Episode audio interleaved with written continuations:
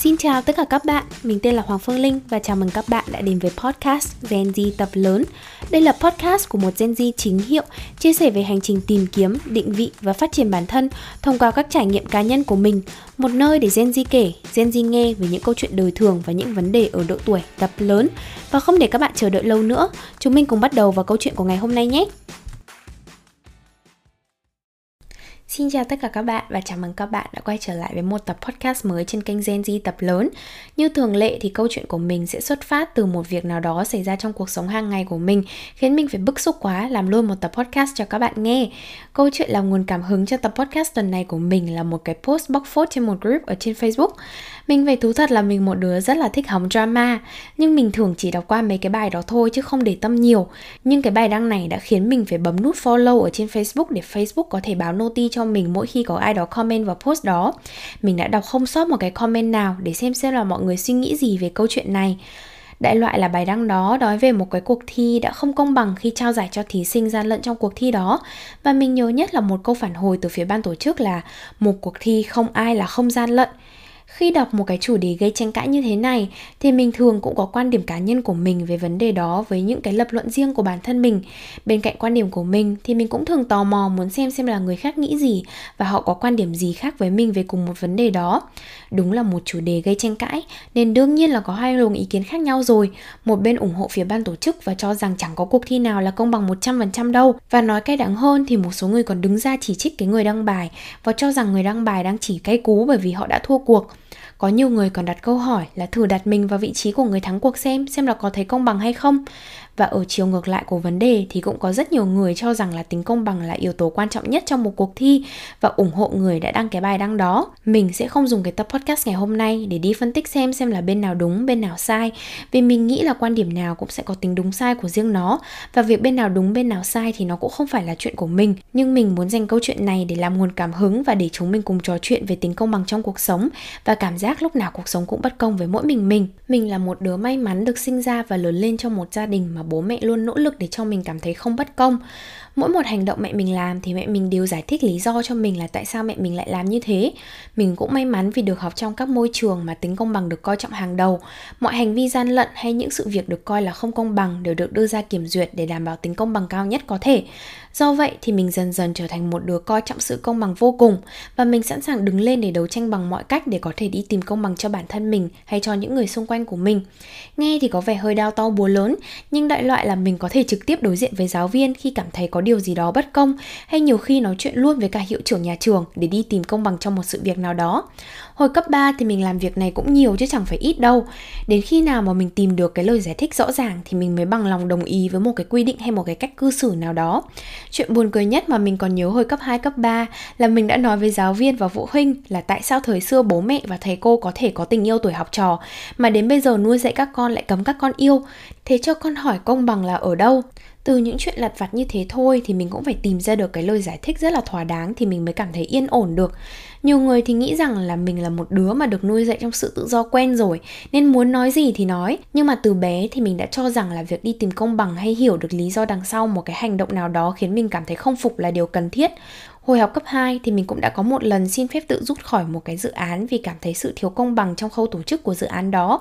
Ở đại học thì mình cũng đã từng kêu gọi các bạn tham gia viết đơn kiện một giáo viên lên ban giám hiệu và mình đã được mời lên để gặp mặt ban giám hiệu. Đó là một vài cái ví dụ để mọi người hiểu được cái sự khao khát đi tìm công bằng trong cuộc sống của cá nhân mình nó lớn lao như thế nào. Khi mà mình đọc cái post kia ấy, thì mình không biết rõ sự việc nó như thế nào để đánh giá là ai đúng, ai sai. Nhưng riêng việc mọi người cho rằng chẳng có cuộc thi nào là không gian lận và lên án cái việc đi tìm công bằng khiến mình cảm thấy khá là bức xúc. Mình nghĩ là mỗi người ai cũng có quyền được đi tìm công bằng cho bản thân mình và ai cũng nên đấu tranh khi nhìn thấy sự bất công. Cho dù việc đạt được tính công bằng tuyệt đối trong cuộc sống là điều bất khả thi, thì mình vẫn luôn tin rằng là chúng mình xứng đáng nhận được những lời giải thích rõ ràng cho những trường hợp thiếu công bằng. Do vậy, đấu tranh cho cái việc bình đẳng và công bằng là điều cần thiết, ngay cả khi có thể chúng mình không tìm được lẽ phải đằng sau cái sự đấu tranh đó. Nhưng ít nhất khi mà chúng mình đứng lên đấu tranh, thì mình vẫn có một cái tỷ lệ nhỏ nhoi nào đó là chúng mình sẽ tìm được công bằng. Hoặc ngay cả khi mà chúng mình chẳng tìm được sự công bằng cho chính mình sau cuộc đấu tranh đó, thì mình cũng hiểu được cách mà cái cuộc thi hay là cái hệ thống đó nó đang vận hành.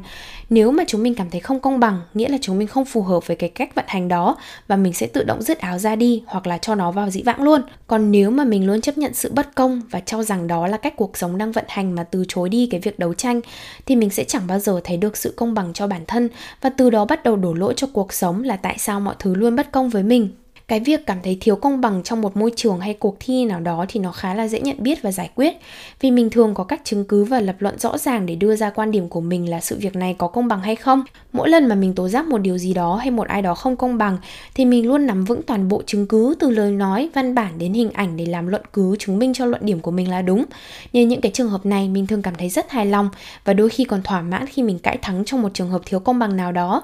Bên cạnh đó thì còn có một kiểu thiếu công bằng mà nó theo đuổi mình suốt mà chẳng biết phải giải thích cho người khác nghe như thế nào. Và đôi khi mình cũng cảm thấy mâu thuẫn với chính mình nữa. Đó chính là sự bất công trong cuộc sống khi mình cho rằng ai đó luôn may mắn hơn chính bản thân mình.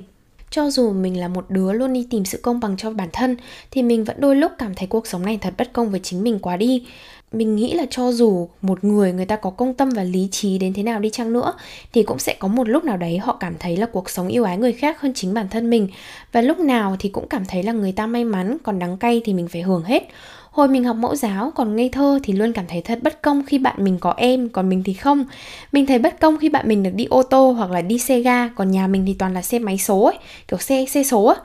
Mình thì mình rất thích cái cảm giác được đứng trước khi mà bố mẹ chở bằng xe máy thay vì là ngồi sau. Khi mà bố mình đi mua xe mới thì mình đã hồn nhiên thách thức bố mẹ mình là nếu mà bố mẹ không mua xe ga thì bố mẹ bắt buộc phải để em bé cho con. Bởi vì hồi mẫu giáo mình chỉ có hai đam mê, một là có em bé, hai là có xe ga.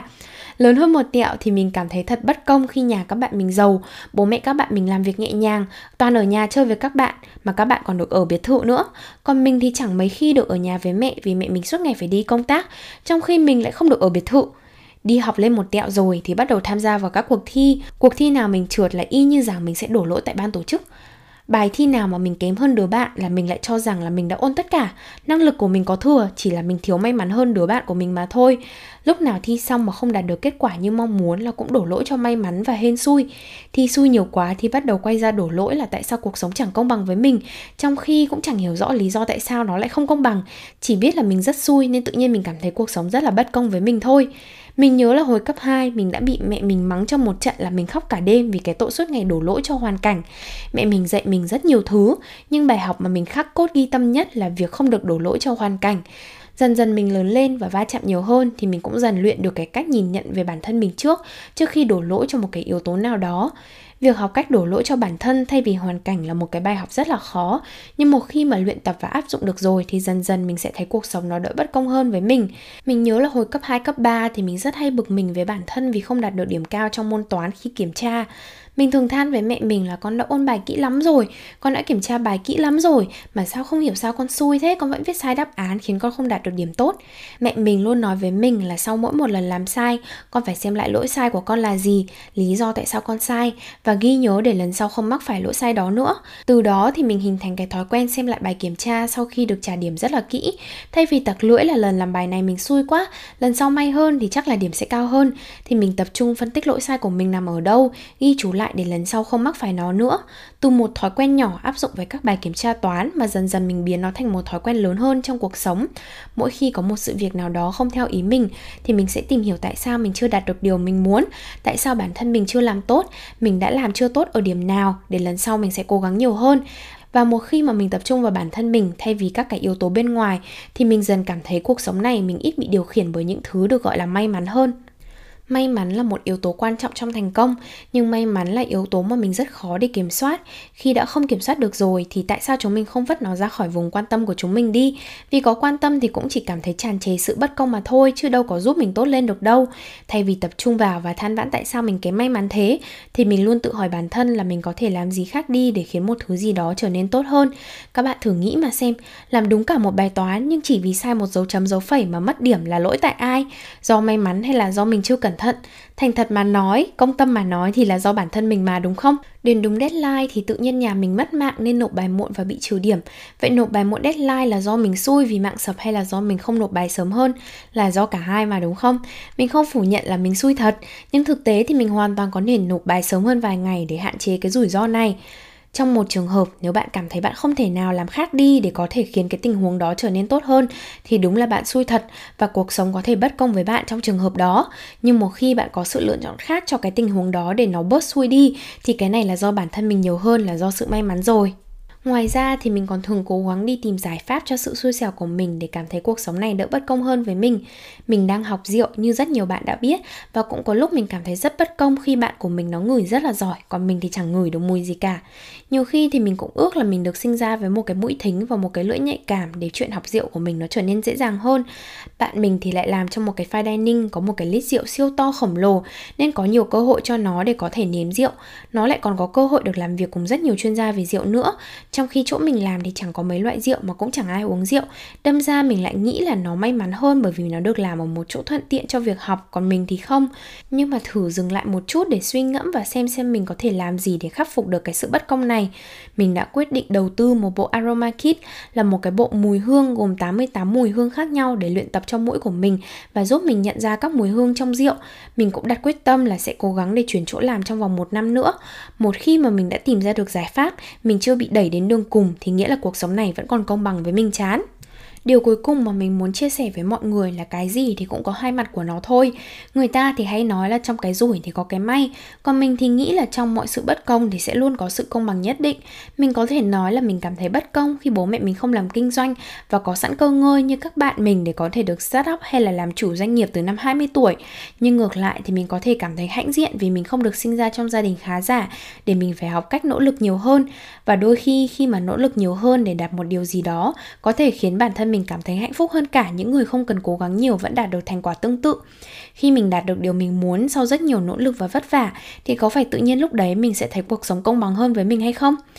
Hồi mà mình làm youtube ấy, thì nhiều khi mình cũng sẽ cảm thấy bất công khi có một ai đó xinh đẹp làm youtube và họ nổi nhanh hơn mình rất là nhiều. Nhưng khi mà mình không có vẻ bề ngoài nổi bật thì mình đành ngậm ngùi đầu tư vào chất lượng và nội dung để có thể giữ chân người xem của mình. Từ đó thì mình cũng may mắn thu hút được một lượt người theo dõi nhất định sau 2 năm làm youtube. Cho dù hành trình của mình có vất vả và gian nan hơn nhưng mà người xem thấy được cái công sức mà mình đầu tư vào kênh youtube đó thì đó cũng là sự công bằng rồi mà. Hay là khi mà mình làm youtube mãi mà mình không quá thành công mình chuyển sang làm podcast podcast và đạt được kết quả tốt hơn thì mình lại thấy cuộc sống cũng đâu có bất công với mình đến thế đâu. Đôi khi cái sự bất công lại là cái đòn bẩy để mình tìm ra một hướng đi mới, một cách làm mới hoặc một điều gì đó mới công bằng hơn về chính bản thân mình. Thế nên là hóa ra thì bất công nó cũng không bất công đến thế đâu mọi người ạ